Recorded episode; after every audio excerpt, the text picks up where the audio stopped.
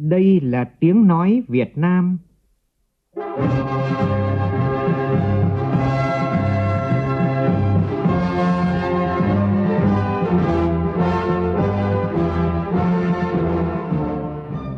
là tiếng nói Việt Nam, phát thanh từ Hà Nội, thủ đô nước Cộng hòa xã hội chủ nghĩa Việt Nam.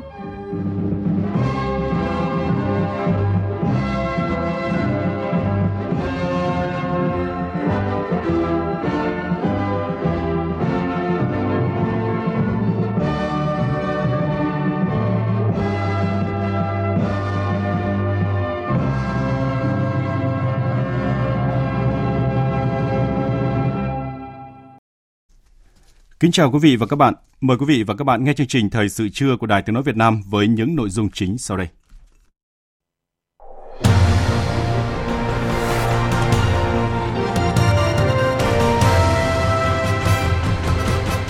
Chủ trì cuộc họp thường trực Chính phủ về phòng chống dịch COVID-19, Thủ tướng Nguyễn Xuân Phúc yêu cầu không để dịch bệnh bùng phát lan rộng ở Đà Nẵng và các địa phương khác.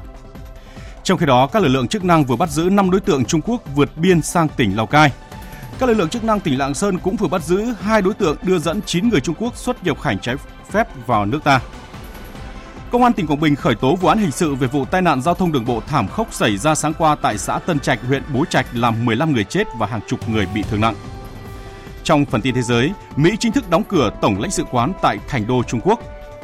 Chương trình có phỏng vấn giáo sư Cathier thuộc Học viện Quốc phòng Trường Đại học New South Wales về công hàm mà Australia gửi lên Liên Hợp Quốc cuối tuần qua, trong đó phủ nhận các yêu sách của Trung Quốc ở Biển Đông.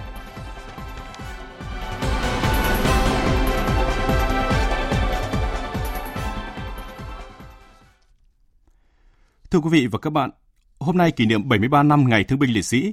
Ngày này đã trở thành dịp để người dân cả nước, các tổ chức chính trị, đoàn thể xã hội tri ân các anh hùng liệt sĩ, thương bệnh binh, mẹ Việt Nam anh hùng, những người có công với cách mạng, thể hiện đạo lý ăn quả nhớ kẻ trồng cây của dân tộc. Một trong những hoạt động ý nghĩa dịp này đó là lễ thắp nến tri ân các anh hùng liệt sĩ diễn ra tối qua trên khắp cả nước. Hàng triệu ngọn nến đã được đoàn viên thanh niên cả nước thắp sáng tại các nghĩa trang liệt sĩ thể hiện đạo lý uống nước nhớ nguồn. Cùng chung không khí của tuổi trẻ cả nước đồng loạt thắp nến tri ân các anh hùng liệt sĩ, tối qua tại nghĩa trang liệt sĩ Nhổn, Thành đoàn Hà Nội đã tổ chức lễ thắp nến tri ân các anh hùng liệt sĩ. Phóng viên Phương Thoa thông tin. Với lòng thành kính tri ân, các đại biểu đoàn viên thanh niên thủ đô Hà Nội đã dâng hương, dâng hoa, thắp nến tri ân hơn 2.000 phần mộ liệt sĩ tại nghĩa trang liệt sĩ Nhổn, đứng trước anh linh canh hùng liệt sĩ, những thế hệ cha anh đã hy sinh tuổi xuân cho quê hương đất nước. Thế hệ trẻ thủ đô đã bày tỏ lòng thành kính và biết ơn sâu sắc các anh hùng liệt sĩ đã anh dũng chiến đấu hy sinh vì độc lập tự do cho Tổ quốc. Tham gia cái chương trình lễ tri ân có ý nghĩa không chỉ là mình à, tưởng nhớ đến các cái anh hùng liệt sĩ đã hy sinh để bảo vệ đất nước mà bên cạnh đó còn nhắc nhở mỗi một người chiến sĩ như em cũng như là nhân dân ta cần phải biết cách bảo vệ nền độc lập, xây dựng đất nước ngày một phát triển hơn. Để có được một cái hòa bình như hôm nay thì em nghĩ là nó rất là khó khăn, trải qua bao nhiêu là sương máu cực khổ rồi uh, chiến tranh để có được cái sự hòa bình cũng như là một đất nước vững mạnh như ngày hôm nay thì em cảm thấy là mình ờ, phải cố gắng thật tốt cho bản thân mình và cả cho xã hội để không phụ lòng mọi người đang nằm ở đây ạ. Ừ. Kỷ niệm 73 năm Ngày Thương binh Liệt sĩ, tuổi trẻ thủ đô cũng đã có nhiều hoạt động ý nghĩa như giao quân Ngày Chủ nhật xanh, vệ sinh môi trường, chỉnh trang tu sửa các phần mộ liệt sĩ, thăm hỏi, tặng quà mẹ Việt Nam anh hùng, thương binh, bệnh binh, gia đình có công với cách mạng, gia đình chính sách.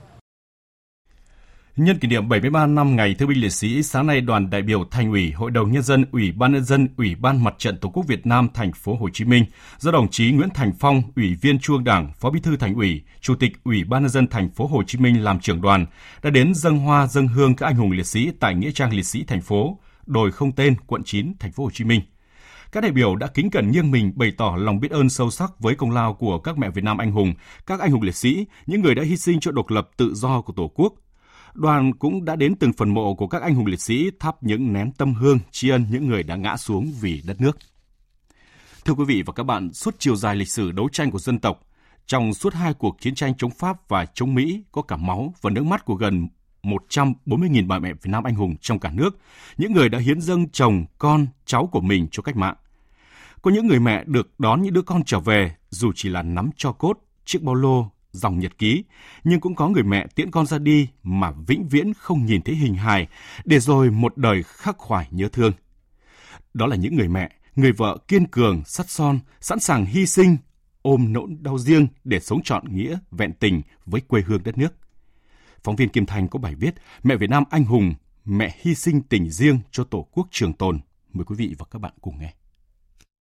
Đời mẹ sinh đủ 10 con, hà nàng luôn gái ôn trong lòng, rồi lại thêm một đứa của chồng.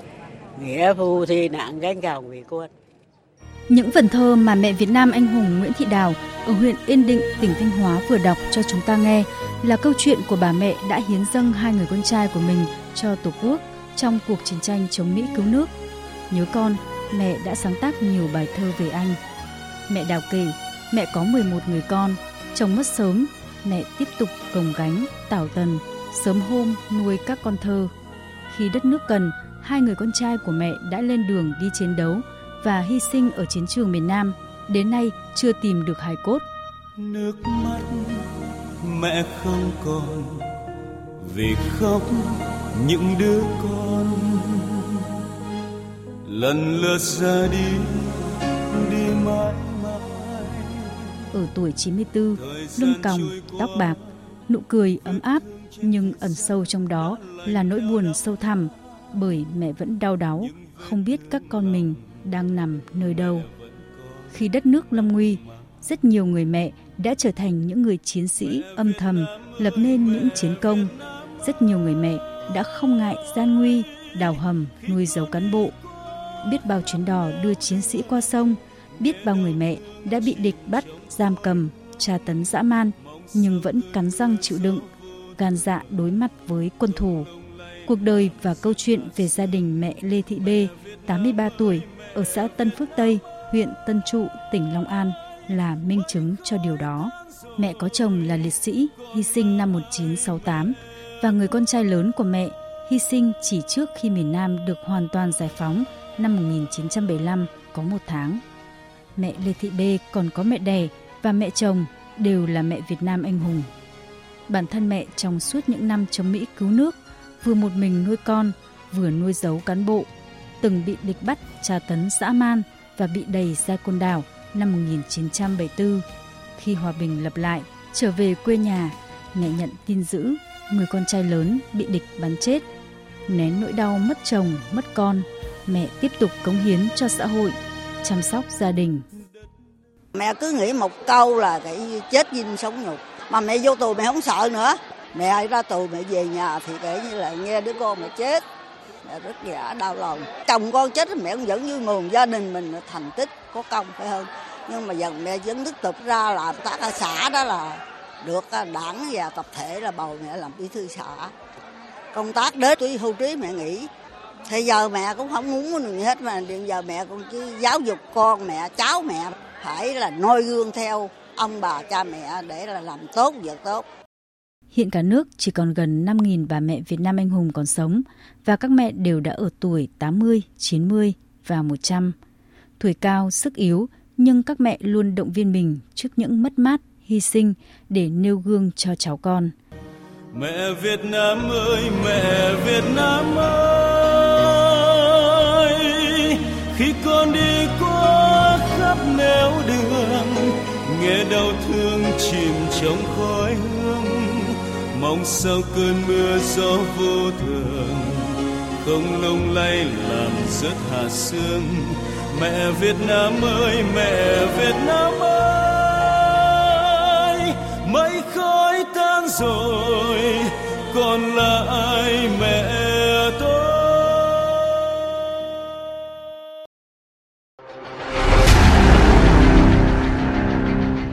đẩy lùi Covid-19, bảo vệ mình là bảo vệ cộng đồng.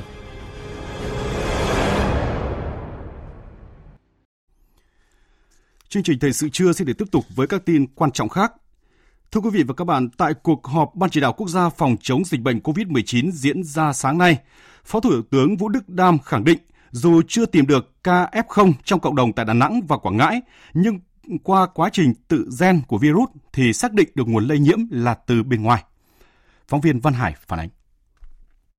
Tại cuộc họp, các chuyên gia và thành viên ban chỉ đạo đã phân tích cơ chế lây nhiễm, diễn biến, dự báo tình hình dịch bệnh tại Đà Nẵng và Quảng Ngãi và đề ra các giải pháp tối ưu để ứng phó trong thời gian tới. Theo quyền Bộ trưởng Bộ Y tế Nguyễn Thanh Long, kết quả phân tích nguồn gen của virus từ các bệnh nhân cho thấy đây là chủng virus mới xuất hiện ở nước ta. Trước đây, Việt Nam đã phát hiện ra 5 chủng virus SARS-CoV-2 khác nhau. Chủng này có đặc tính lây lan nhanh hơn so với các chủng trước đây đã ghi nhận. Tuy nhiên, chưa có căn cứ xác định độc lực của virus này tăng lên so với các chủng trước. Cái thứ nhất ý, thì à, phân tích về cái yếu tố dịch tễ thì chúng ta không có cái mối liên quan là ở một số các bệnh nhân với nhau. Cái điểm thứ hai ấy là gì khi phân tích về cái gen ấy thì xin báo cáo ông chí đúng như các đồng chí nói cái gen này là mới xuất hiện ở Việt Nam nó khác với cái chủng virus mà đã tồn tại ở Việt Nam. Qua phân tích dịch tễ, các chuyên gia nhận định những trường hợp mắc bệnh đều liên quan đến ba cơ sở y tế là Bệnh viện Đà Nẵng, Bệnh viện C Đà Nẵng và Bệnh viện Chấn thương Chỉ hình. Ba bệnh viện này nằm chung trên một khu đất. Quyền Bộ trưởng Bộ Y tế Nguyễn Thành Long cho biết thêm, Bộ đã phối hợp chặt chẽ với Đà Nẵng, cử những chuyên gia giỏi nhất đến địa phương để triển khai quyết liệt các biện pháp dập dịch, ngăn chặn không để dịch bệnh lây lan rộng trong cộng đồng, tổng ra soát nhằm tìm ra nguồn lây sớm nhất, tổ chức điều trị cho các bệnh nhân COVID-19. Đối với hai bệnh nhân nặng, đến sáng nay các chỉ số sức khỏe đã tương đối ổn định. Thì chúng tôi cũng đã dự kiến sẽ đưa ra kiến nghị là đối với người đi từ Đà Nẵng từ ngày 1 tháng 7 trở lại đây thì thông báo cho chính quyền địa phương và cơ quan y tế để biết thôi, theo dõi giám sát sức khỏe. Và nếu như có bất kỳ những người nào liên quan có cái triệu chứng gì thì lập tức chúng ta quay lại ngay để chúng ta truy vết cái cái cái cái cái, cái phần đó. Đối với cái người mà có tiếp xúc với những cái địa điểm mà Bộ Y tế ngày hôm qua chúng tôi thông báo cái bản tin đấy thì những người đó sẽ tự cách ly tại nhà và sẽ được lấy mẫu xét nghiệm. Sau khi nghe ý kiến thảo luận của các chuyên gia và các thành viên ban chỉ đạo, Phó Thủ tướng Vũ Đức Đam cho rằng cần phải tiếp tục phát huy những kinh nghiệm trước đây, quyết liệt thực hiện các biện pháp phòng chống dịch bệnh, đặc biệt là kinh nghiệm xử lý các ổ dịch lớn như ở bệnh viện Bạch Mai.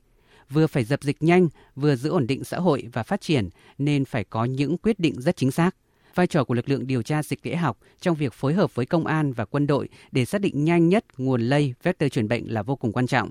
Không chỉ Đà Nẵng mà tất cả các tỉnh thành phố phải tăng cường công tác ra soát những người có biểu hiện về đường hô hấp đến khám tại các bệnh viện, trong đó có cả phòng khám tư nhân. Kiểm soát chặt chẽ người nước ngoài nhập cảnh. Bộ Y tế phải khẩn trương đặt mua, tập huấn, triển khai xét nghiệm bằng các loại kit thử mà Việt Nam đã sản xuất được – đảm bảo đầy đủ kit thử, trang thiết bị y tế và những điều kiện cần thiết khác để sẵn sàng ứng phó với các diễn biến của dịch bệnh khi xuất hiện các tình huống mới. Thực hiện chỉ đạo của Thủ tướng Chính phủ, hôm nay thành phố Đà Nẵng triển khai quyết liệt các biện pháp khoanh vùng dịch đưa người cách ly. Phản ánh của phóng viên Đài Tiếng nói Việt Nam tại miền Trung. Ông Huỳnh Đức Thơ, Chủ tịch Ủy ban nhân dân thành phố Đà Nẵng khẳng định, thành phố tập trung lực lượng cách ly toàn bộ những người tiếp xúc gần F1. Riêng hai bệnh viện đã lên tới 7 đến 8 ngàn người. Nếu tính cả ngoài cộng đồng nữa thì lên đến 10 ngàn người thành phố đang tập trung truy vết những người những nơi liên quan đến người Trung Quốc, nơi nhiều khách lưu trú, vừa tìm kháng nguyên vừa tìm kháng thể để truy tìm vết nguồn lây bệnh. Hiện nay, ngành y tế đã lấy tổng số lượng mẫu bệnh phẩm gần 3.000 người, đã xét nghiệm hơn 1.000 mẫu. Đề nghị các trung tâm y tế hỗ trợ cho Đà Nẵng xét nghiệm rộng hơn ngoài cộng đồng để có thể đánh giá chính xác. Đà Nẵng đề nghị các trung tâm y tế khác tại các tỉnh lân cận đề nghị Bộ Y tế đưa thêm máy xét nghiệm di động thành phố đã huy động sự hỗ trợ của quân khu 5 để đưa người đi cách ly. Về việc tập trung xử lý hai bệnh viện, thành phố Đà Nẵng đã phong tỏa bệnh viện C, bệnh viện Đà Nẵng. Thành phố đề nghị phong tỏa thêm bệnh viện chấn thương chỉnh hình phục hồi chức năng và cả những khu vực dân cư lân cận. Trước đó từ chiều qua, thành phố Đà Nẵng đã thực hiện cách ly y tế đối với bệnh viện Đà Nẵng. Thành phố áp dụng biện pháp cách ly đối với toàn bộ nhân viên y tế, người phục vụ người bệnh, người nhà bệnh nhân tại bệnh viện Đà Nẵng Thời gian cách ly 14 ngày bắt đầu từ 13 giờ chiều hôm qua đến 13 giờ chiều mùng 9 tháng 8 và có thể gia hạn thêm. Ban chỉ đạo thành phố yêu cầu giám đốc bệnh viện Đà Nẵng nghiêm túc triển khai thực hiện việc cách ly cơ sở tại, tại cơ sở y tế theo quy định, giao Sở Y tế chủ trì phối hợp với Sở Công Thương bảo đảm việc cung cấp nhu yếu phẩm lương thực thực phẩm tại bệnh viện Đà Nẵng trong thời gian áp dụng biện pháp cách ly, phối hợp với Bảo hiểm xã hội thành phố Đà Nẵng phân bổ hợp lý bệnh nhân nơi đăng ký khám chữa bệnh ban đầu là bệnh viện Đà Nẵng sang khám và chữa bệnh tại các bệnh viện khác trên địa bàn. Sáng nay, các cơ sở cách ly, các cơ sở cách ly của thành phố Đà Nẵng tiếp tục tiếp nhận những người thuộc diện cách ly. Ông Phan Trình, trưởng phòng y tế quận Liên Chiểu thành phố Đà Nẵng cho biết, sáng nay đã tiếp nhận 54 trường hợp đến khu ký túc xá phía tây thành phố và hiện đang tiếp tục đón những người cách đến cách ly. Người cách ly được cung cấp suất cơm công nghiệp mỗi ngày 85.000 đồng mỗi người. bây giờ đang đang đang xuống xe nữa đó mà đang đang cho vô đó nữa bệnh của bộ y tế đó tức là vô vô vẫn tiếp nhận tiếp nhận thì uh, khai báo y tế đo nhiệt kế. Rồi uh, nếu như những người nào có điều kiện ho sốt thì đưa qua phòng cách ly để chuyển bệnh viện. Còn những người nào mà không có vấn đề chi thì sắp xếp cho lên ờ, họ làm bố trí trên mỗi phòng cách nhau là hai mét. Có đủ điều kiện phương tiện cho họ. Còn hàng ngày là theo dõi nhiệt kế hai lần còn sát trùng phòng ngày một lần. Thưa quý vị và các bạn, vào lúc này, Thủ tướng Chính phủ Nguyễn Xuân Phúc đang chủ trì cuộc họp thường trực chính phủ về phòng chống dịch COVID-19 trong bối cảnh vừa qua xuất hiện một số ca dương tính tại thành phố Đà Nẵng và Quảng Ngãi. Chúng tôi đã nối điện thoại với phóng viên Thúy Nga thông tin về những nội dung đáng chú ý tại cuộc họp. Xin mời phóng viên Thúy Nga.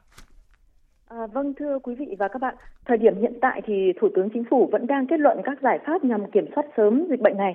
Và trước đó thì nhận định về diễn biến dịch bệnh với các thành viên chính phủ thì Thủ tướng đánh giá là sau khi phát hiện bệnh nhân đầu tiên thì thành phố Đà Nẵng đã chủ động bao vây khoanh khoanh khoanh vùng ổ dịch tại à, ba điểm lây nhiễm lớn là ba bệnh viện à, bệnh viện đa khoa Đà Nẵng, bệnh viện chấn thương chỉnh hình và bệnh viện C Đà Nẵng. Còn ngành y tế thì đã tăng cường chuyên môn cử cán bộ trực tiếp vào địa phương hỗ trợ xử lý. Quân khu 5 đã tăng cường à, huy động bộ đội hóa học khử trùng các điểm có bệnh nhân dương tính. Tỉnh Quảng Ngãi thì đã đưa bệnh nhân và số người nghi nhiễm vào cách ly điều trị. À, về phía Đà Nẵng thì đã chủ động giãn cách một bước xã hội như là không tụ tập quá 30 người, khuyến cáo hành khách rời Đà Nẵng. Các hãng hàng không đã chủ động tăng cường hàng chục chuyến bay đưa hành khách rời khỏi đây. Bộ Thông tin và Truyền thông thì đã chủ động triển khai các biện pháp chuyên môn để truy vết. Bộ Công an thì tích cực xử lý việc đưa người trái phép vào Việt Nam. Bộ Quốc phòng đã chủ động có biện pháp rà soát, tăng cường kiểm soát khu vực biên giới cửa khẩu, một số địa phương thì đã có biện pháp chủ động đảm bảo an toàn đối với người từ Đà Nẵng trở về. Và ừ, tuy nhiên thì ờ, ừ, Thủ tướng nhận định rằng là ờ, tình hình của dịch bệnh thì ờ, ngày càng phức tạp, không những là số ca mắc COVID-19 tăng lên mà qua phân tích gen thì phát hiện virus SARS-CoV-2 tại Đà Nẵng là virus mới du nhập vào Việt Nam, là chủng mới du nhập vào Việt Nam. Với đặc điểm là khi người bệnh bị virus này xâm nhập thì tình trạng trở trở nên là nặng và phải thở máy ngay. Nguy cơ lây lan sang người khác cũng nhiều hơn và nhanh hơn.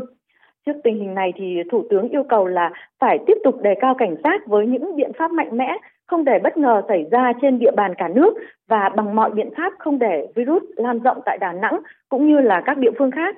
À, Thủ tướng cũng chỉ đạo Đảng bộ chính quyền thành phố Đà Nẵng phải coi việc triển khai các nhiệm vụ phòng chống dịch, trong đó có thực hiện chỉ thị 16 của Thủ tướng Chính phủ ở mức cao là nhiệm vụ chính trị quan trọng Bên cạnh đó thì các tỉnh lân cận và các tỉnh miền Trung cũng phải có biện pháp chủ động ứng phó. Hà Nội và thành phố Hồ Chí Minh cũng phải có phương án cụ thể vì có thể là khách du lịch um, từ hai thành phố này đi nghỉ ở Đà Nẵng trở về rất đông.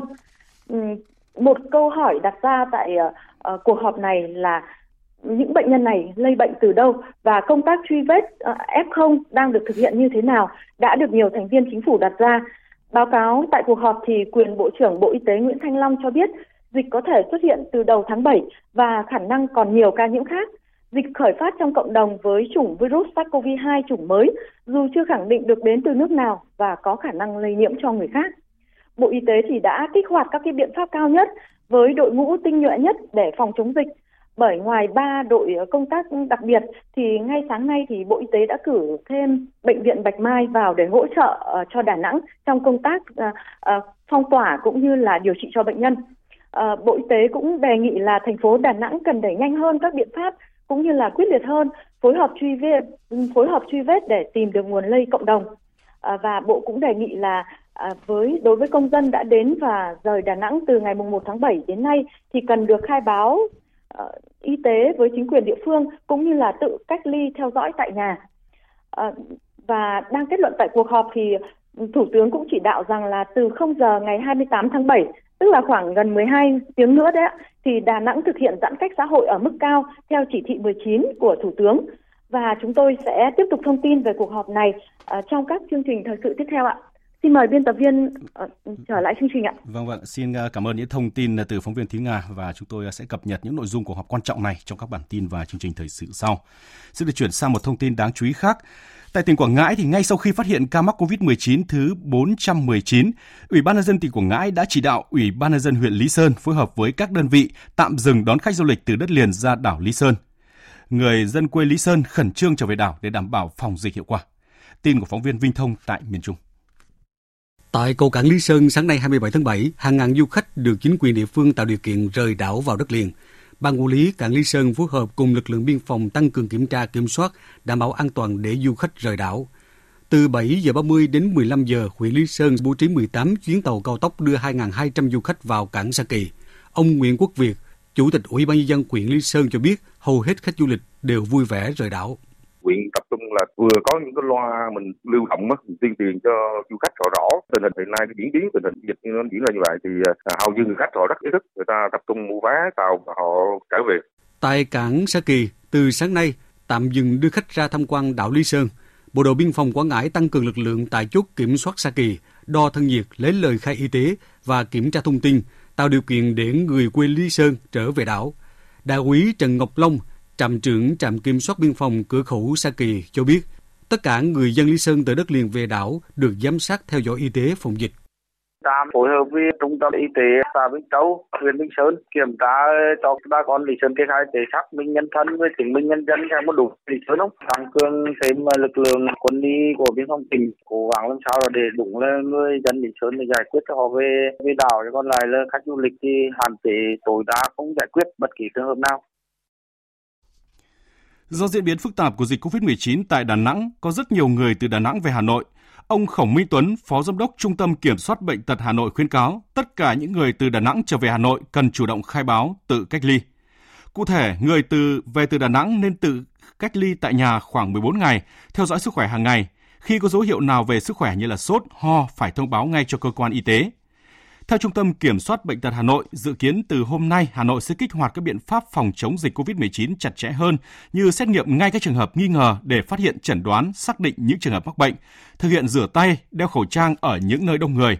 Các bệnh viện cũng phải thực hiện các biện pháp như là ra soát, kiểm soát, đặc biệt là theo dõi các trường hợp viêm phổi nặng. Cũng liên quan đến vấn đề này, trong ngày hôm nay, nhiều tỉnh thành như là thành phố Hồ Chí Minh, Hải Phòng, Bắc Ninh, Vĩnh Phúc đã có công văn chỉ đạo đề nghị những người từ Đà Nẵng trở về địa phương phải tự cách ly tại nhà 14 ngày để phòng COVID-19. Sáng sớm nay, lực lượng chức năng công an thành phố Lào Cai, tỉnh Lào Cai đã phát hiện một xe ô tô 7 chỗ ngồi do Dương Đình Quyền và Nguyễn Thanh Cường cùng sinh năm 1977, thường trú tại thành phố Nha Trang, tỉnh Khánh Hòa điều khiển. Trên xe có chở 5 đối tượng người Trung Quốc – Xác minh ban đầu cho thấy 5 đối tượng người Trung Quốc nhập cảnh trái phép vào Việt Nam bằng đường đò qua sông biên giới trên địa bàn tỉnh Lào Cai. Sau đó được Dương Đình Quyền và Nguyễn Thanh Cường đón trở vào thành phố Hồ Chí Minh. Đối tượng Quyền và Cường khai nhận làm thuê cho một người ở Khánh Hòa. Ở một diễn biến khác liên quan, đồn biên phòng Chi Ma thuộc Bộ Chỉ huy Bộ đội Biên phòng tỉnh Lạng Sơn vừa bắt giữ hai phụ nữ người địa phương đưa dẫn 9 đối tượng người Trung Quốc xuất nhập cảnh trái phép theo Thượng tá Ninh Văn Bình, đồn trưởng đồn biên phòng Chi Ma thuộc Bộ Chỉ huy Bộ đội Biên phòng tỉnh Lạng Sơn, vào hồi 14 giờ chiều qua tại khu vực mốc 1219 thuộc thôn Cốc Nhãn, xã Yên Khoái, huyện Lộc Bình, tỉnh Lạng Sơn, Tổ tuần tra kiểm soát của đồn biên phòng đã phát hiện và bắt giữ Hoàng Thị Thơm, sinh năm 1980, và Đinh Thị Từ, sinh năm 1983, cùng chú tại thôn Cốc Nhãn, xã Yên Khoái, đang trên đường đưa dẫn 9 đối tượng gồm 5 nam, 4 nữ người Trung Quốc xuất nhập cảnh trái phép. Tổ tuần tra kiểm soát của đồn biên phòng Chi Ma đã lập biên bản hoàn tất các thủ tục bàn giao, tiến hành khởi tố hai đối tượng đưa dẫn người xuất nhập cảnh trái phép, đồng thời cách ly các đối tượng để đảm bảo công tác phòng chống dịch COVID-19.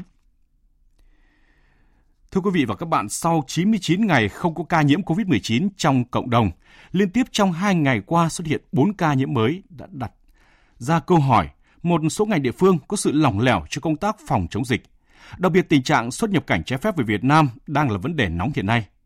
Gần đây, tại một số tỉnh có đường biên giới tiếp giáp với Trung Quốc, lực lượng chức năng đã liên tục phát hiện bắt giữ nhiều trường hợp nhập cảnh trái phép về Việt Nam.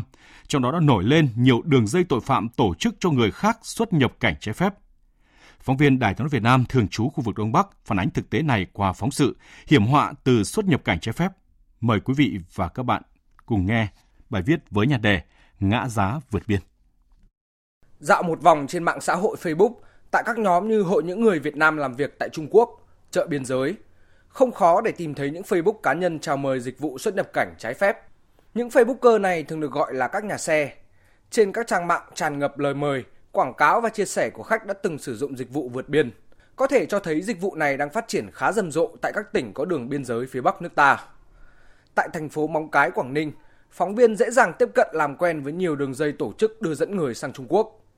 Chỉ phải bỏ ra số tiền từ 2.100 đến 2.300 nhân dân tệ, tương đương khoảng 7 đến 8 triệu đồng, đã có thể sang bên kia biên giới một cách khá dễ dàng.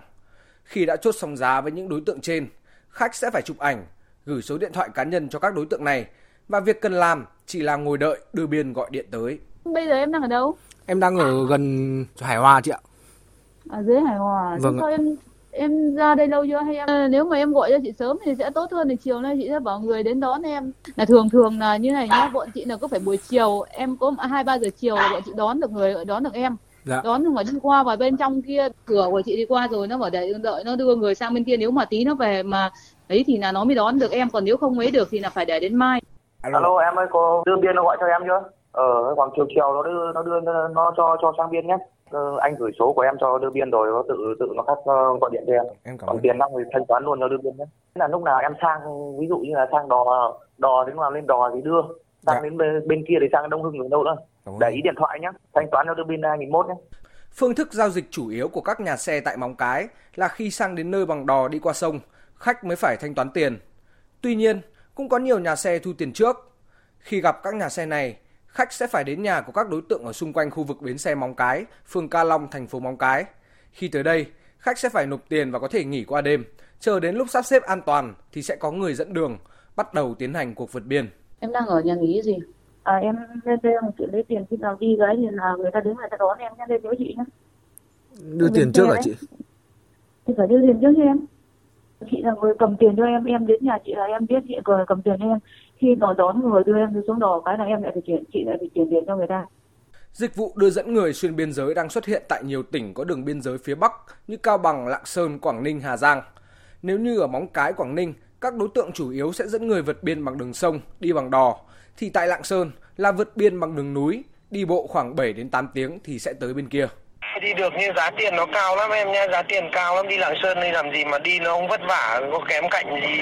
Những cái nơi khác đâu, đi bộ cũng bảy, tám tiếng đồng hồ mới qua được biên thì em đi lạng sơn làm cái gì? Cho nó tốn tiền ra. Gửi cái định vị nơi chỗ em muốn đến là chỗ nào đi, anh xem ở bên lạng sơn họ đón em là đi hết bao nhiêu tiền ở bên đấy thì anh cứ báo giá cho nếu mà em không đi được thì em có thể lấy cái giá để tham khảo cũng được nhá. Nếu mà không ấy thì em ờ, di chuyển từ ờ, Lạng Sơn lên Hà Giang thì anh đón đem được mà. Bây giờ em di chuyển lên từ Lạng Sơn sang thì mai em đến Hà Giang luôn, sáng mai em đến Hà Giang luôn. Trong lúc nước ta đang bước vào giai đoạn 2 phòng chống dịch bệnh COVID-19, nguy cơ xâm nhiễm dịch bệnh từ bên ngoài là rất cao. Hành vi xuất nhập cảnh trái phép đã và đang là mối nguy hại cho những nỗ lực phòng dịch mà cả nước ta đã đạt được trong suốt thời gian qua. Trên thế giới thì tính đến sáng nay, số ca mắc COVID-19 toàn cầu đã vượt 16 triệu 400 nghìn người. Đáng chú ý, số ca mắc COVID-19 tại Mỹ Latin lần đầu đã vượt qua tổng số ca nhiễm của cả Mỹ và Canada cộng lại.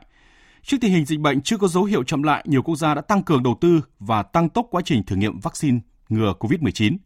Biên tập viên Anh Tuấn tổng hợp thông tin.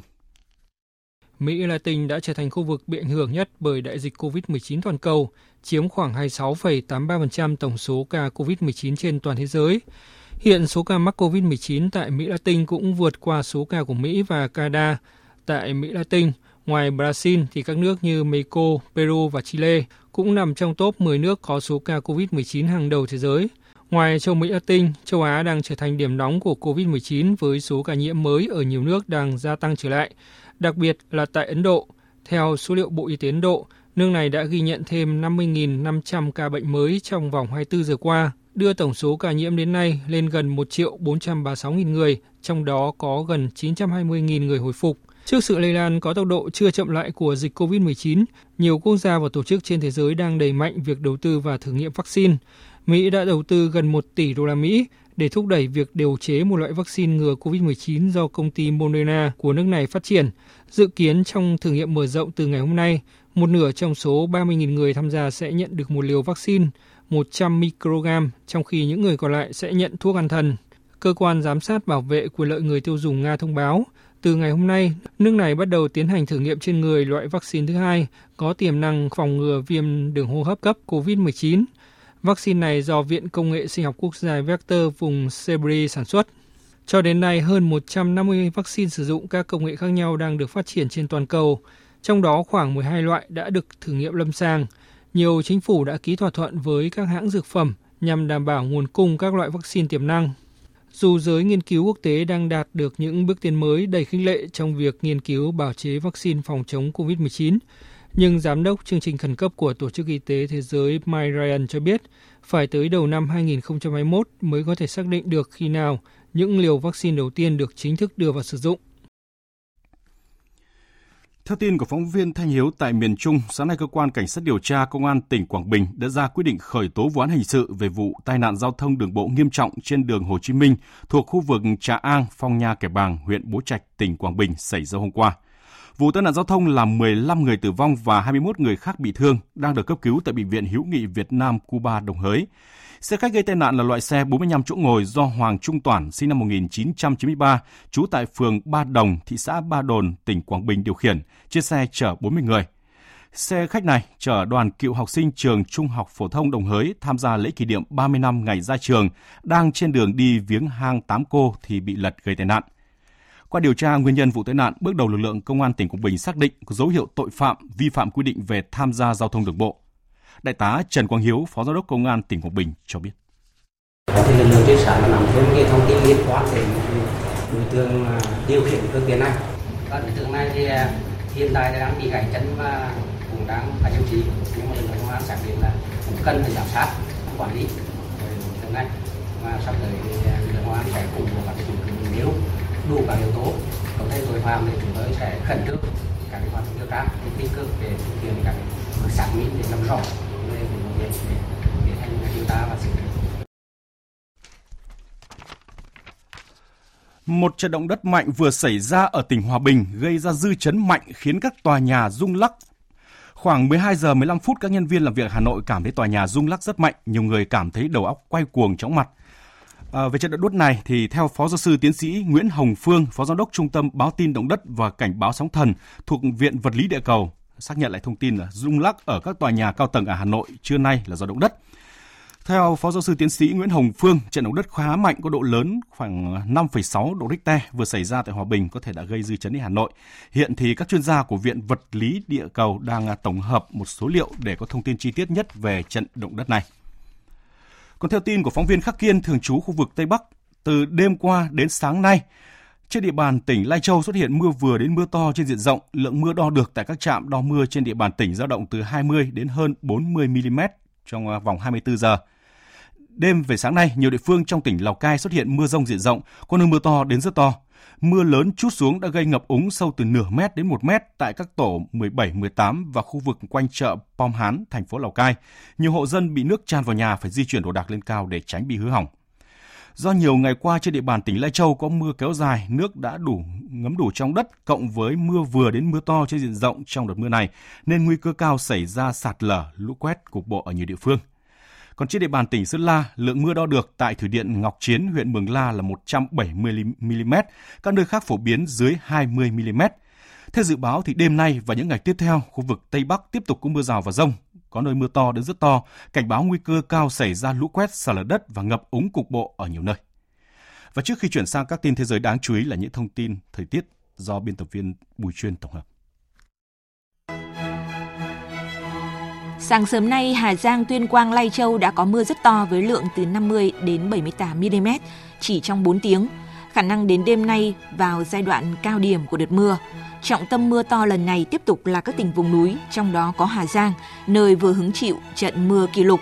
Ngoài Hà Giang, các tỉnh Lai Châu, Điện Biên, Lào Cai và Cao Bằng cũng nằm trong vùng cảnh báo mưa lớn. Có nơi lượng mưa vượt 150 mm trong vòng 24 tiếng, đề phòng lũ quét xa lở đất. Hà Nội và Đông Bắc Bắc Bộ mưa chủ yếu về chiều, tối và đêm. Ban ngày vẫn có khoảng nắng nhưng không quá nóng. Từ Thanh Hóa đến Quảng Ngãi tiếp tục nắng nóng, nhiệt độ cao nhất 35 đến 37 độ. Riêng vùng núi Thanh Hóa đến Hà Tĩnh từ 37 đến 39 độ, có nơi trên 39 độ. Tây Nguyên và Nam Bộ, sau buổi sáng và trưa có nắng, đến chiều sẽ có mưa rông. Mưa ở khoảng một nửa diện tích khu vực, cục bộ có mưa to, đề phòng rông xét và gió giật mạnh.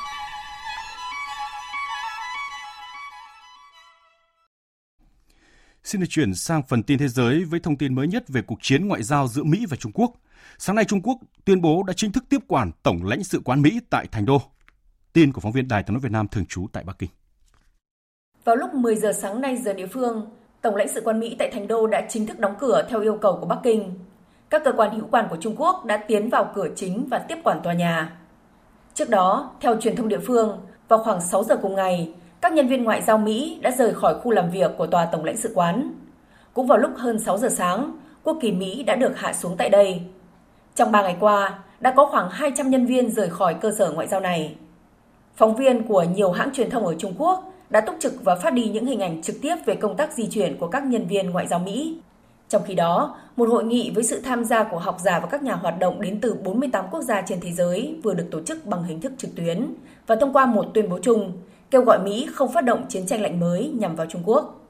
Ông Vương Văn, chuyên gia duy nhất của Trung Quốc tham gia hội nghị này cho rằng, nếu xảy ra một cuộc chiến tranh lạnh mới giữa hai nước, đây sẽ là thảm họa đối với quan hệ Trung Mỹ, đối với nhân loại và cả thế giới. Về tình hình Ukraine, theo hãng thông tấn Ukrinform hôm nay đưa tin, các lực lượng vũ trang Ukraine và các lượng miền đông nước này đã bắt đầu thực thi lệnh ngừng bắn từ nửa đêm qua dạng sáng nay. Đây là kết quả cuộc họp trực tuyến của nhóm tiếp xúc ba bên về vấn đề Ukraine diễn ra hôm 22 tháng 7 vừa qua. Tại cuộc họp, đại diện của Ukraine, Nga và Tổ chức An ninh và Hợp tác châu Âu nhất trí thiết lập một lệnh ngừng bắn hoàn toàn tại khu vực Donbass, miền đông Ukraine từ hôm nay. Theo đó, cấm mọi hành động tấn công và do thám, cấm sử dụng súng cầm tay, đồng thời sẽ áp dụng các hình thức trừng phạt các hành vi vi phạm thỏa thuận. Trước khi lệnh ngừng bắn có hiệu lực, Tổng thống Nga Vladimir Putin đã có cuộc điện đàm với người đồng cấp Ukraine Volodymyr Zelensky. Anh Tú, phóng viên Đài tiếng nói Việt Nam thường trú tại Liên bang Nga đưa tin. Trong cuộc điện đàm, Tổng thống Nga Putin và Tổng thống Ukraine Zelensky đưa ra đánh giá tích cực cho thỏa thuận về các biện pháp ngừng bắn bổ sung có hiệu lực vào ngày 27 tháng 7. Đồng thời, hai nhà lãnh đạo nhấn mạnh tầm quan trọng của việc tuân thủ vô điều kiện các thỏa thuận này của các bên trong cuộc xung đột ở miền đông Ukraine. Về phía Nga, Tổng thống Putin nhấn mạnh ưu tiên thực hiện các quyết định của các nhà lãnh đạo định dạng Normandy, bao gồm cả tại hội nghị thượng đỉnh được tổ chức tại Paris vào tháng 12 năm 2019. Tổng thống Putin đặc biệt lưu ý rằng, một lần nữa, lập trường được nhà lãnh đạo Ukraine lên tiếng về việc không có sự thay thế cho các thỏa thuận Minsk trong cuộc điện đàm này cần được khẳng định trong các hành động thực tế của Kiev. Trong một diễn biến khác, chính phủ Đức vừa lên tiếng phản đối đề xuất trước đó của Tổng thống Mỹ Donald Trump về việc đưa Nga trở lại nhóm các nước công nghệ phát triển hàng đầu thế giới G7. Phát biểu trước báo giới, Bộ trưởng Ngoại giao Đức Heiko Maas cho rằng việc khai trừ Nga ra khỏi nhóm các nước G7 có liên quan đến việc thống nhất bán đảo Crimea và tình hình bất ổn ở Ukraine, cho đến khi vấn đề được giải quyết triệt để, việc mời Nga trở lại là hoàn toàn vô lý. Ông Heiko Maas cho biết, ngoại trừ Nga, chính phủ Đức cũng không thống nhất với đề nghị mời quá nhiều quốc gia khác tham gia G7 như đề xuất của Mỹ. Ông khẳng định G7 và G20 là hai nền tảng phối hợp hợp lý, không cần xây dựng G11 hoặc G12 nữa. Trước đó, hồi cuối tháng 5 vừa qua, Tổng thống Mỹ Donald Trump gửi lời mời thêm một số nước ngoài nhóm tham dự hội nghị gồm Nga, Australia, Hàn Quốc và Ấn Độ. Về tình hình Trung Đông, Thủ tướng Israel Netanyahu vừa tuyên bố Syria và Liban phải chịu trách nhiệm trước bất kỳ cuộc tấn công nào từ vùng đất của họ vào lãnh thổ Israel. Phóng viên Ngọc Thạch đưa tin. Tuyên bố được ông Netanyahu đưa ra trong cuộc họp nội các hàng tuần. Ông Netanyahu nhấn mạnh rằng chính sách nhất quán của Israel không cho phép Iran đóng quân ở biên giới phía Bắc Syria và Liban. Israel coi các căn cứ của lực lượng Iran và lực lượng vũ trang trung thành với Iran ở Syria, đặc biệt là Hezbollah, là một mối đe dọa nghiêm trọng. Ông Netanyahu khẳng định sẽ không cho phép an ninh bị đe dọa và sẵn sàng đối phó với bất kỳ mối đe dọa nào.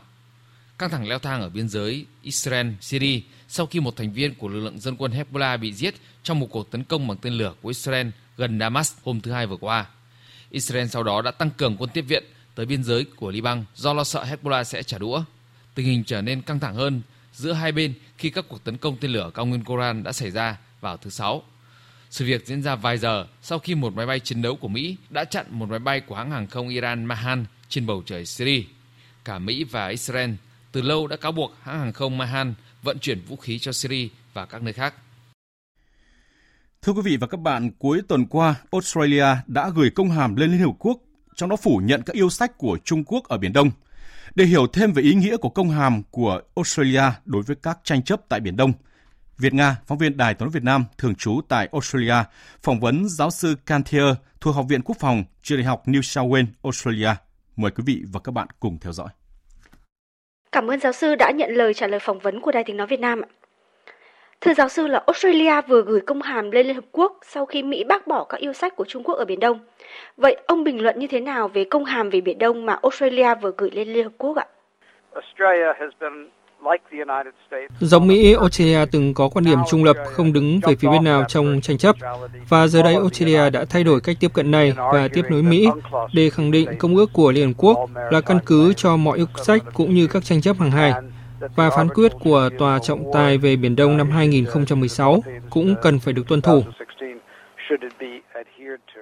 Điều gì khiến Australia có quan điểm mạnh mẽ hơn trong vấn đề Biển Đông khi mà trước đó nước này khẳng định là không đứng về phía bên nào trong bất kỳ tranh chấp nào ở Biển Đông ạ? Tôi nghĩ đến hai vấn đề. Thứ nhất, Australia đang rất lo ngại không chỉ với các hành động bắt nạt, hăm dọa các nước nhỏ hơn ở Đông Nam Á, xung quanh khu vực Biển Đông, mà còn sự phát triển năng lực quốc phòng của Trung Quốc trong khu vực cũng đang đe dọa tới Australia. Thủ tướng Australia mới đây đã công bố chương trình hiện đại hóa quân đội trị giá hàng tỷ đô la Australia. Thứ hai là việc Mỹ thay đổi quan điểm. Australia là đồng minh thân cận của Mỹ. Vào tuần này, hai nước sẽ có cuộc gặp cấp bộ trưởng. Vì thế, Australia đang thay đổi chính sách để có chung quan điểm với Mỹ. Tóm lại là vì Trung Quốc hung hăng bắt nạt và Mỹ thay đổi quan điểm nên Australia cũng thay đổi quan điểm trong vấn đề Biển Đông. Công hàm của Australia còn bác bỏ chủ quyền của Trung Quốc đối với quần đảo Hoàng Sa. Vậy theo ông, điều này có ý nghĩa như thế nào ạ? Điều đó có nghĩa là Việt Nam tiếp tục cuộc đấu tranh giành lại chủ quyền đối với quần đảo Hoàng Sa. Điều Australia đã làm là Trung Quốc cho rằng cộng đồng quốc tế công nhận yêu sách của Trung Quốc, song Australia nói rằng không, cộng đồng quốc tế không làm như vậy. Việt Nam có yêu sách và họ đã thể hiện điều này. Australia ủng hộ yêu sách của Việt Nam khi nói rằng quần đảo Hoàng Sa đang bị tranh chấp. Vì thế, Trung Quốc không thể cho rằng cộng đồng quốc tế ủng hộ yêu sách của Trung Quốc trong vấn đề này. Australia bác bỏ yêu sách của Trung Quốc và làm giảm uy tín của Trung Quốc trong vấn đề này. Trong công hàm gửi Liên Hợp Quốc thì Australia cũng đồng thời đề cập đến cái gọi là tứ xa. Vậy điều này tác động như thế nào đến yêu sách của Trung Quốc đối với cái gọi là tứ xa?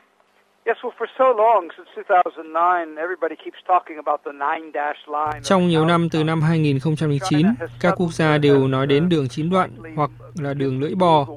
Tuy nhiên, Trung Quốc đang dần từng bước tách ra dần khỏi quan điểm này sau khi bị trọng tài phản đối để ngụy biện cho tứ xa gồm Pratat, Margaret Field, Hoàng Sa và Trường Sa.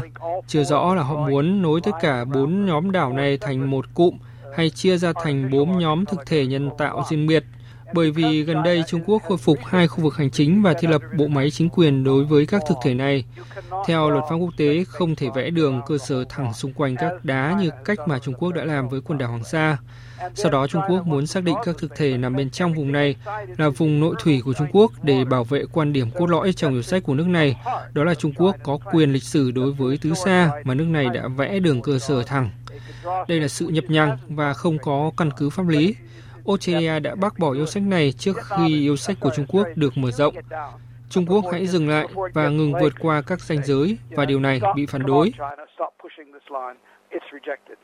Vài ngày trước thì Thủ tướng Australia Scott Morrison cho biết là Australia có cách riêng để mà ứng xử trong vấn đề Biển Đông. Vậy Australia sẽ làm gì tiếp sau để bảo vệ quan điểm của họ trong vấn đề Biển Đông ạ? Khi Thủ tướng Scott Morrison đề cập đến quan điểm này, tôi và hầu hết mọi người đều nghĩ rằng Australia sẽ không đi theo Mỹ. Tuy vậy, khi Ngoại trưởng Mike Pompeo phát biểu tại Bảo tàng Nixon nhấn mạnh, bây giờ là thời điểm để các quốc gia tự do hành động, nhưng cũng nói rằng không phải mọi quốc gia đều phản đối Trung Quốc theo cách thức giống nhau. Vì thế, với tư cách là đồng minh, Australia muốn cùng với Mỹ, song cũng muốn có sự khác biệt với Mỹ. Vì thế nước này đã có những hỗ trợ trực tiếp đối với các bên có tranh chấp, giúp Việt Nam tăng cường năng lực an ninh hàng hải bằng cách duy trì sự diện hải quân như việc Hermas Pramata tham gia cuộc tập trận chung cùng với Mỹ như chúng ta đã thấy gần đây, có nhiều cuộc tập trận kiểu như vậy. Và để tôi quay lại quan điểm của mình, Australia tham gia Công ước Liên Hợp Quốc vì thế, nếu bất kỳ quốc gia nào có yêu sách ở Biển Đông mà có hành động pháp lý chống lại Trung Quốc, Australia có thêm tham gia vụ kiện và ủng hộ quốc gia này hoặc có thể trở thành bạn của quốc gia đó. Nếu nói dưới khía cạnh pháp lý, Australia có rất nhiều lựa chọn hơn là việc chỉ hợp tác duy nhất với Mỹ. Xin trân trọng cảm ơn giáo sư ạ. Tiếp tục chương trình là trang tin đầu tư tài chính và bản tin thể thao. Trang tin đầu tư tài chính.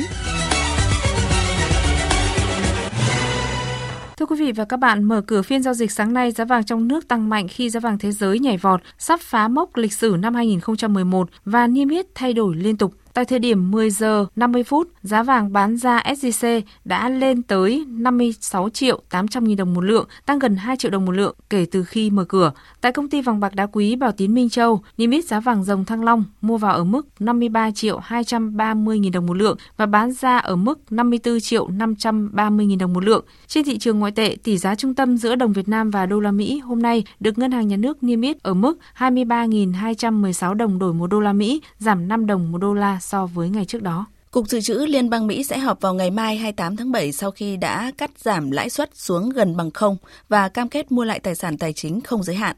Các nhà hoạch định chính sách của Fed có khả năng nhắc lại định hướng rằng lãi suất sẽ vẫn tiếp tục duy trì ở mức gần không cho đến khi nền kinh tế trở lại bình thường. Giá dầu tại thị trường châu Á vào đầu phiên sáng nay giảm nhẹ khi số ca mắc mới COVID-19 trên thế giới gia tăng và căng thẳng trong quan hệ Mỹ-Trung Quốc khiến các nhà đầu tư chuyển dòng vốn sang các tài sản an toàn. Còn tại thị trường Mỹ, ghi nhận vào lúc 7 giờ giờ Việt Nam, giá dầu thô ngọt nhẹ của Mỹ tăng hơn 0,4% lên 41,29 đô la một thùng. Giá dầu Brent tăng gần 1% lên 43,35 đô la Mỹ một thùng. Trên thị trường chứng khoán Việt Nam, những thông tin về các ca nhiễm COVID-19 trong cộng đồng tại Đà Nẵng cuối tuần qua đã tác động tới tâm lý của các nhà đầu tư. VN Index mở cửa mất ngay mốc 800 điểm khi giảm hơn 30 điểm ngay từ đầu phiên. Kết thúc phiên giao dịch sáng nay, VN Index đạt 789,38 điểm, HNX Index đạt 104,29 điểm. Đầu tư tài chính biến cơ hội thành hiện thực. Đầu tư tài chính biến cơ hội thành hiện thực. Thưa quý vị và các bạn, những thông tin nhà đầu tư chứng khoán không thể bỏ qua tuần này đó là chứng khoán thế giới diễn biến khó lường và thị trường tiếp tục bị tác động từ một số thông tin như sự căng thẳng leo thang giữa Mỹ và Trung Quốc. Bên cạnh đó, giá vàng trong nước đạt ngưỡng đỉnh. Phóng viên Đài Tiếng Nói Việt Nam có cuộc trao đổi với chuyên gia chứng khoán Lê Ngọc Nam, Phó trưởng phòng phân tích tư vấn đầu tư, công ty chứng khoán Tân Việt. Thưa ông, chứng khoán thế giới diễn biến khó lường, dịch COVID-19 thì tái bùng phát, cùng với giá vàng trong nước thì tăng phi mã. Ngày mai thì Cục Dự trữ Liên bang Mỹ sẽ họp và dự báo là sẽ vẫn tiếp tục duy trì lãi suất ở cái mức gần bằng không. Vậy thì tất cả những yếu tố này thì có tác động thế nào đến thị trường chứng khoán Việt Nam trong tuần mới này? Đúng là như vậy. Trong cái tuần vừa qua thì chúng ta chứng kiến thị trường tài chính đã có một tuần rất là biến động, đặc biệt đối với thị trường vàng và chứng khoán chúng ta cũng biết vàng lần đầu tiên đã vượt qua mốc hơn 50 triệu và ngay lập tức đã di chuyển lên mốc rất là cao xung quanh gần 60 triệu. Trong khi đó thì à, thị trường chứng khoán đã phản khá là tiêu cực đối với việc nghi ngờ khả năng có thể sẽ bị tái bùng phát dịch lần thứ hai. Tuy nhiên tôi à, nhận thấy rằng mặc dù chúng ta đang có những vấn đề khá là tiêu cực như vậy, thực ra thì việc tái bùng phát đối với các quốc gia trên thế giới thì một vài quốc gia cũng đã gặp phải. Và thị trường của họ thì sau đó cũng đã ổn định lại tương đối. Mặc dù là thị trường Việt Nam đã có hai phiên giảm rất là sâu, đặc biệt là phiên của ngày cuối tuần trước và tuần này. Vì vậy tôi cho rằng nhà đầu tư nên giữ bình tĩnh và cố gắng kiểm soát tài khoản của mình tôi nghĩ rằng là có thể là thị trường sẽ biến động tương đối là tiêu cực trong ngắn hạn vì vậy thì ngưỡng xung quanh 80 đến 800 điểm là cái ngưỡng hỗ trợ tương đối là mạnh do đó thì chúng ta nên khá là bình tĩnh trong giai đoạn hiện tại thị trường đang phản ứng tiêu cực Vâng, với góc nhìn của chuyên gia chứng khoán thì theo ông, kết quả kinh doanh quý 2 của các doanh nghiệp thì có tác động thế nào đến thị trường chứng khoán Việt Nam ạ? Hiện tại cũng đã có hơn 500 doanh nghiệp báo cáo kết quả kinh doanh quý 2 thì à, các cái con số hiện tại cho thấy cơ bản một vài doanh nghiệp chúng ta nghĩ rằng là có kết quả tương đối là không tốt thì hiện tại vẫn đang duy trì được mức ổn định và thị trường hiện tại thì mới có hơn 500 doanh nghiệp có kết quả cho nên là chúng ta thấy vẫn chưa có thể kết luận được hoàn toàn với kết quả kinh doanh quý. Tuy vậy thì một vài các ngành bị ảnh hưởng khá là tiêu cực trong quý 1 như là du lịch hay là hàng không thì vẫn đang tiếp tục có những kết quả kinh doanh không được tốt. Nhìn chung thì các doanh nghiệp lớn ở trong VN30 có kết quả kinh doanh sụt giảm so với cùng kỳ. Tuy vậy thì mức độ sụt giảm xung quanh hiện tại là 5 đến 8% về mặt doanh thu và về mặt lợi nhuận thì chỉ khoảng xung quanh 8%. Do đó thì tôi nghĩ rằng là chúng ta vẫn tiếp tục chờ đợi trong một tuần mới để xem được tổng thể hơn khoảng 1.600 doanh nghiệp thì mới có thể đưa ra được bức tranh chung của các doanh nghiệp trong quý 2 vừa rồi.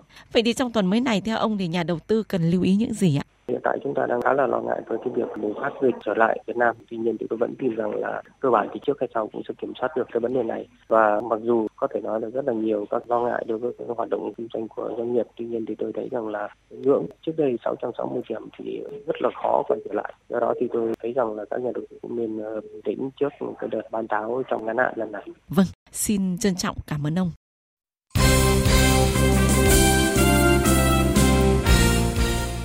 Quý vị và các bạn, do ảnh hưởng của dịch Covid-19, hôm qua công ty cổ phần bóng đá chuyên nghiệp Việt Nam VPF và Liên đoàn bóng đá Việt Nam VFF quyết định hoãn V-League thêm một lần nữa.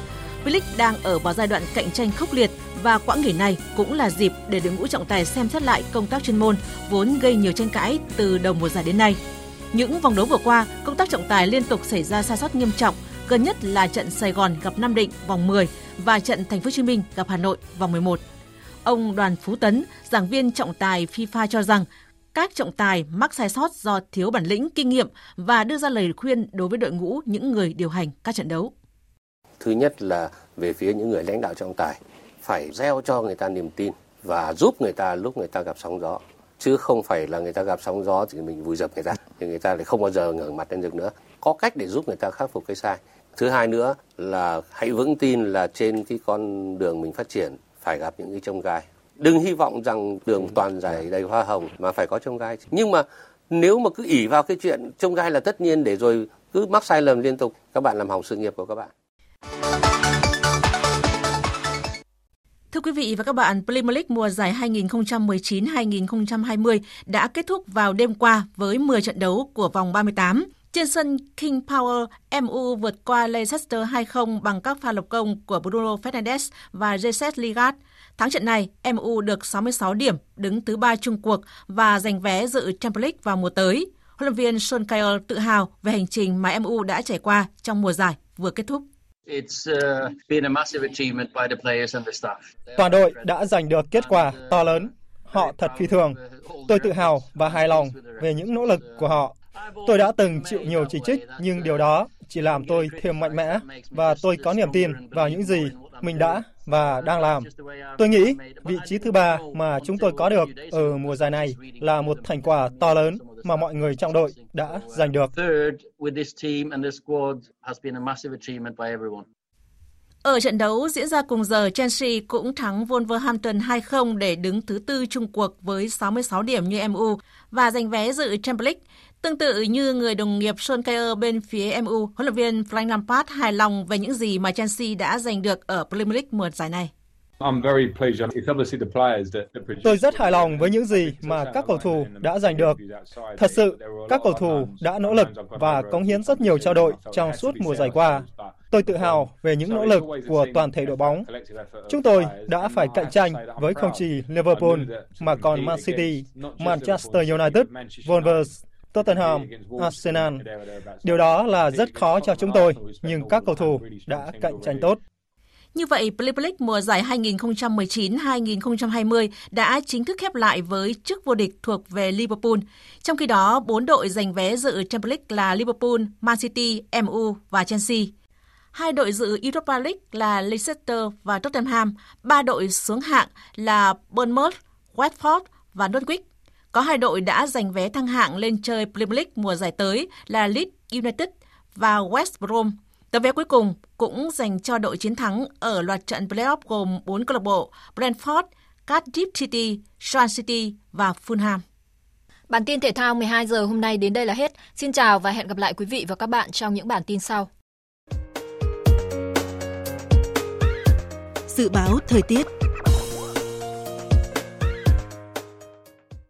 Trung tâm Dự báo Khí tượng Thủy văn Quốc gia cho biết, ngày và đêm nay ở Bắc Bộ tiếp tục có mưa, có nơi mưa vừa, mưa to và rông. Riêng vùng núi và Trung Du Bắc Bộ có nơi mưa rất to, với lượng phổ biến từ 50 đến 100 mm. Và lưu ý là trong mưa rông có khả năng xảy ra lốc xét, mưa đá và gió giật mạnh. Còn tại các tỉnh Bắc và Trung Bộ tiếp tục có nắng nóng, có nơi nắng nóng gây gắt. Riêng vùng núi các tỉnh từ Nghệ An đến Quảng Trị có nắng nóng gay gắt, có nơi đặc biệt gay gắt với nhiệt độ cao nhất phổ biến từ 37 đến 38 độ, có nơi trên 39 độ. Và từ ngày 28 tháng 7 thì nắng nóng sẽ tiếp tục dịu dần ở các khu vực này. Sau đây sẽ là phần dự báo chi tiết các khu vực chiều và đêm nay.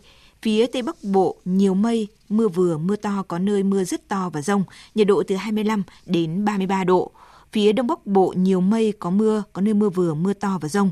Riêng vùng núi và Trung Du có mưa vừa, mưa to, có nơi mưa rất to, nhiệt độ từ 25 đến 34 độ. Các tỉnh từ Thanh Hóa đến Thừa Thiên Huế, chiều nắng nóng, có nơi nắng nóng gay gắt. Riêng vùng núi từ Nghệ An đến Quảng Trị có nắng nóng gay gắt và đặc biệt gay gắt. Chiều tối và đêm có mưa rào và rông vài nơi, nhiệt độ từ 26 đến 37 độ. Vùng núi từ Nghệ An đến Quảng Trị từ 37 đến 38 độ, có nơi trên 39 độ. Các tỉnh ven biển từ Đà Nẵng đến Bình Thuận, chiều nắng, riêng phía Bắc có nắng nóng, chiều tối và đêm có mưa rào và rông vài nơi, nhiệt độ từ 25 đến 37 độ. Tây Nguyên có mây, có mưa rào và rông vài nơi, cục bộ có nơi mưa vừa mưa to, nhiệt độ từ 20 đến 33 độ. Nam Bộ có mưa rào và rông vài nơi, cục bộ có nơi mưa vừa mưa to, nhiệt độ từ 24 đến 34 độ. Khu vực Hà Nội có lúc có mưa rào và rông, cục bộ có mưa vừa mưa to, nhiệt độ từ 25 đến 34 độ. Tiếp theo là dự báo thời tiết biển, vịnh Bắc Bộ có mưa rào và rông rải rác, tầm nhìn xa trên 10 km, gió Nam cấp 4, cấp 5. Vùng biển từ Quảng Trị đến Ninh Thuận có mưa rào và rông vài nơi, tầm nhìn xa trên 10 km, gió Đông Nam đến Nam cấp 4. Vùng biển từ Bình Thuận đến Cà Mau có mưa rào và rông rải rác, tầm nhìn xa trên 10 km, giảm xuống từ 4 đến 10 km trong mưa, gió Tây Nam cấp 3, cấp 4. Vùng biển từ Cà Mau đến Kiên Giang và Vịnh Thái Lan có mưa rào và rông rải rác, tầm nhìn xa trên 10 km, giảm xuống từ 4 đến 10 km trong mưa, gió nhẹ. Khu vực Bắc và giữa Biển Đông có mưa rào và rông vài nơi, tầm nhìn xa trên 10 km, gió Nam đến Tây Nam cấp 3, cấp 4 khu vực Nam Biển Đông và khu vực quần đảo Hoàng Sa thuộc thành phố Đà Nẵng, khu vực quần đảo Trường Sa thuộc tỉnh Khánh Hòa có mưa rào và rông vài nơi, tầm nhìn xa trên 10 km, giảm xuống từ 4 đến 10 km trong mưa, gió nhẹ.